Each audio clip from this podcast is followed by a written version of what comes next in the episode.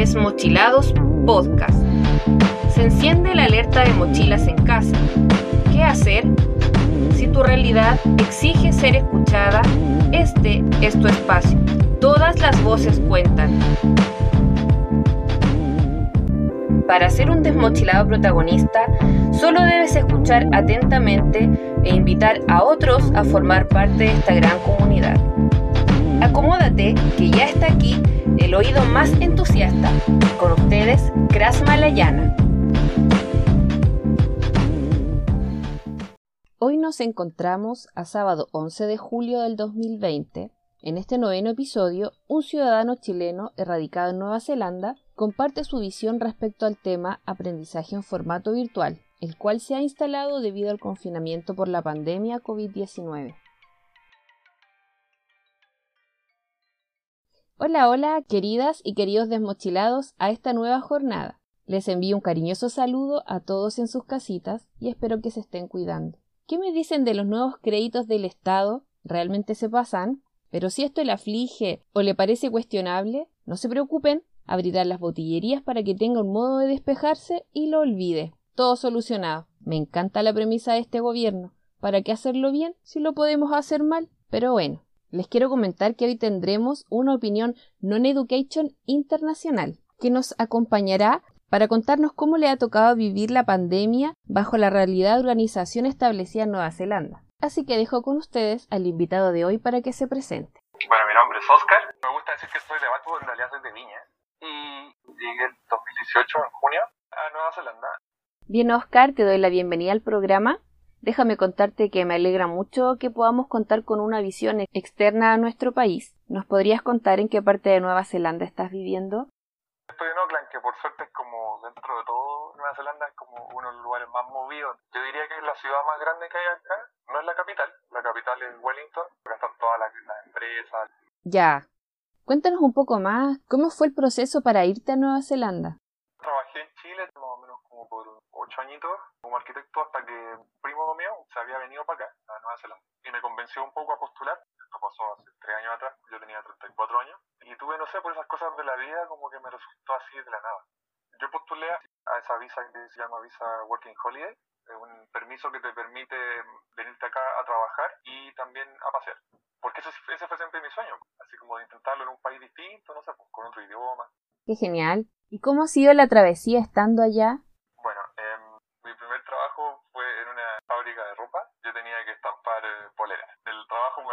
Segundo día que llegué. Eh, me sentía como esta película de Chaplin, ese tiempos modernos creo que se llama. Se empieza como a volver loco así trabajando en la fábrica porque la pega es como súper monótona. Ya, esa era mi pega. Ya. Estaba todo el santo día estampando poleras, qué sé yo, y, y, y doblándolas y metiéndolas en caja. Y me empecé a volver loco. Me empecé ya, no sé, y ahí yo me dije, ya, no, sí, tiene que haber otra cosa. Y ahí me salió una oportunidad de irme a trabajar en una granja, que necesitaban ahí ayuda como para hacer carpintería y también para hacer clases de español. Era una señora que vivía con un niñito que ella le hacía clases, pero en casa, no lo mandaba a la escuela. Ah, ya. Entonces yo terminé al final siendo más como carpintero y ordenando, moviendo cuestiones, muebles, que haciendo clases. Ya. Después de eso, ahí seguí postulando como pegas como relacionadas con lo mío, como de arquitectura o diseño, no sé, o construcción, hasta que me llamaron de una. Y yo como sabía que yo no soy de acá, y, estos gringos como que no, no confían mucho, postulé al de más abajo, pues, y me llamaron, y claro, pues cuando me entrevistan ahí tenían mi currículum y todo, y dicen, oye, eh, usted postuló al cargo de ayudante del ayudante, pero aquí dice que usted es arquitecto. Y yo le dije, sí, ya, ¿sabes qué? Eh, tú te vas a quedar acá en la oficina mejor porque necesitamos a alguien acá en la oficina. ¿Le, ¿Te interesa o no? Y yo ahí, tiro así como que... Y ahí fue, ahí fue como, como aterricé en, mi primera pega ya como más, más digamos, profesional. Ya. Relacionado con lo mío. Y bien, estuvo bien. Eh, después, bueno, hubieron algunos dramas, pero mi problema era el idioma, ¿no? Mi Mm. problema era que yo no me podía comunicar tan, tan fluidamente como ellos. Entonces, eso me ponía automáticamente en un nivel más bajo. Mm. Al final me, me cambiaron por otro chico, por otro gringo que habían encontrado. Y así fue como aterricé en esta segunda empresa en la que estoy ahora, que es de diseño de interiores, Ya. diseñamos cocina. Ahí me quedé, me, me dieron la un contrato, entonces con ese contrato yo ya pude aplicar a otra visa, que es como una visa ya para quedarme acá por, por más tiempo. Bien, Oscar, hablemos de pandemia. ¿Nos podrías contar cómo se está viviendo esta pandemia allá en Nueva Zelanda? Sabemos que es uno de los pocos países que ha logrado mantener bajo control el brote de contagios. Cuéntanos algo al respecto. Es un país muy chiquitito, es muy fácil de controlar y eso ayuda un montón. Y lo otro que ayuda un montón es la economía, como la estructura socioeconómica de acá. La gente sí tiene la opción de quedarse encerrada y arreglársela porque tenía los recursos para hacerlo. Incluso para los que no tienen los recursos, el gobierno les dio un subsidio así tremendo. Entonces yo creo que eso ayudó un montón y también que la cultura acá igual, la gente acá es mucho más responsable, no sé. Pues. El pero es que hay mucha gente aquí que sí quedó sin trabajo y que, y de hecho ese es como el lado B.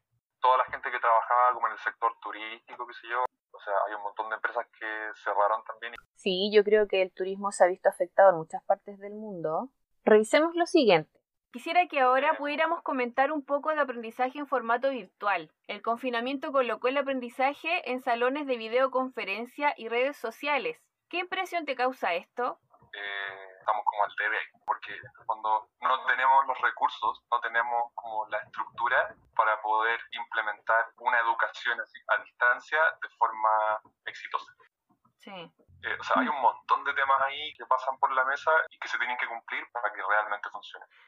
Entonces, hay, hay, hay un tema como de recursos ahí también de por medio que es súper importante y que si el gobierno no hace nada al respecto, no puede entonces pedirle a la gente que se hagan cargos. O no pueden pedirle a los profesores que se hagan cargos, exigirle a las escuelas que se hagan cargos. Es como traspasar la responsabilidad Oye, pero si tú tuvieras que tomar una postura, ¿a ti te parece que las autoridades educativas deberían garantizar estos recursos como Estado? Todo el rato.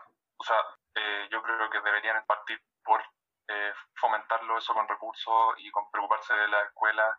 Hay mucho que hacer y hay mucho trabajo de parte de las autoridades sobre todo, porque yo no digo que tengan mala idea, de repente hay ideas súper buenas que surgen, pero la idea no basta. Porque la implementación. y toda la gente te aplauda, claro, tenéis que implementarla, no llegar y decir, ah, ya sí, educación a distancia, ya, que todos se conecten, tenéis que analizar cada caso, no sé, cómo vive la población chilena, cuáles son las escuelas que nosotros queremos fomentar, donde más vamos a atacar este problema, qué sé yo.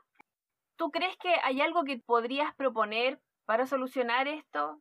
Yo creo que sería fantástico que hubiera un programa, podría ser hasta un programa público, para las familias que están con niños y que están en sus casas, y ver así como paso por paso cómo eh, elaborar una clase, ¿cachai? Con sus niños, cómo conectarse a, a, Zoom. Sí. Y en el fondo, que, que, en el fondo se fomente a la gente eh, el interés por, por la tecnología y, y que todos aprendan en el fondo. O sea, le serviría tanto a los niños como a los papás también. Coincido absolutamente con la idea que tú propones. Yo creo que se debería considerar algo similar. ¿Quisieras agregar alguna palabra de aliento a tus compatriotas chilenos? No sé, en estos tiempos tan difíciles, eh, desear lo mejor y mandar así como ánimo, siento que no es, no es suficiente. Encuentro que nosotros los chilenos, porque nuestra personalidad es de en el fondo aguantar, aguantar, aguantar por la historia que tenemos y, resiliencia. Entonces ya está como dentro de nuestro sistema. Así. Y nada, pues, eh, mandar ánimo nomás. Eh, de nuevo el tema de la ayuda, de, ser consciente de, no sé, pues tenéis un vecino que por ahí conoce que necesita ayuda, o una abuelita por ahí que también esté cerca, no sé, hay un montón de gente de tercera edad que, que están solitos si ustedes saben que hay alguien por ahí en el barrio que necesita ayuda, también ser consciente de eso y de alguna forma ayudar, ¿cachai? Estar pendiente. Sí, hablábamos con Paulina la semana pasada de lo importante que es ayudarse para resolver ciertas situaciones. Claro, hay algunos locales acá, por ejemplo, en, en Oakland, eh, son bares, qué sé yo, y algunos de, esos, de esos locales, o cafés, por ejemplo, que yo vi que publicaban por internet o por Instagram, publicaban así como, por favor, a todos nuestros clientes de siempre, si es que nos pueden ayudar para mantener el local vivo, qué sé yo, y, hacían como una especie de... Campaña. Como de, campaña para que la gente aportara, aunque lo que fuera, un dólar, lo que tuviera. Y, en varias partes creo que resultó, y, no sé, pues hay, un bar por acá que, que rockero, así como que tienen siempre música en vivo, qué sé yo, y, claro, pues también hicieron como una campaña ahí como de aportes de todos los, y lograron juntar no sé cuánta plata, así como... Ya. No sé si allá en Chile estarán, estarán haciéndolo, pero encuentro que buena idea. Demuestra también, yo creo, la solidaridad de la gente. O sea, en el fondo, Y el ingenio. claro, para poder ayudarse entre, entre nosotros mismos, ¿cachai? Mm. Yo creo que eso también marca harto la diferencia. El tema de que la gente sea capaz de ser solidaria y de ayudarse, así como de ayudar al otro. O sea, Sí, si, si tú puedes, eh, yo creo que eso hace, eso marca un montón la diferencia, loco. Y hace que la sociedad apunte a algo mejor. Pero bueno, Finalmente, cuéntanos qué te ha parecido esta oportunidad de poder compartir tu experiencia con la comunidad. bacán, estoy súper contento. Eh, estoy súper también orgulloso de lo que estás diciendo. Y, y nada, pues feliz, feliz de que me hayas invitado a tu programa. Y ojalá que siga, que siga, tiene que seguir porque está muy bueno. Hay un montón de, de temas para conversar, así que yo creo que tenéis para rato. Oscar, quiero darte las gracias a ti también por participar del programa, por compartir también tu opinión. Y yo hasta acá me despido de ti. Chao, chao. Chau, chau. Qué grato sería si el gobierno invirtiera recursos y energía en facilitarnos las cosas. Los estudiantes no necesitan solo que les digan qué tareas realizar. Ellos y sus familias requieren acompañamiento y orientaciones prácticas, especialmente el uso de la tecnología para acceder al aprendizaje, así como la idea que planteaba Oscar. ¿Por qué no facilitan canales nacionales para eso? Bien que se toman esa molestia en campañas electorales. Sería buenísimo si alguien pudiese contar cómo se ve este canal educativo que lanzó el gobierno. En fin, por este día llegamos al final y agradezco nuevamente su fiel compañía. Hasta la próxima, estimadas y estimados desmochilados. Por ahora me despido, los espero semana a semana para revisar una nueva y entretenida entrevista. Recuerda darle seguir a este episodio. Si quieres participar en este programa, puedes enviar un correo a paisaprendizaje.com o directamente en Instagram. También accede a mi página de asistencia psicoeducativa online en el Face Prof en tu casa, cuidando cambiar la C de casa por una K. Saludos cordiales.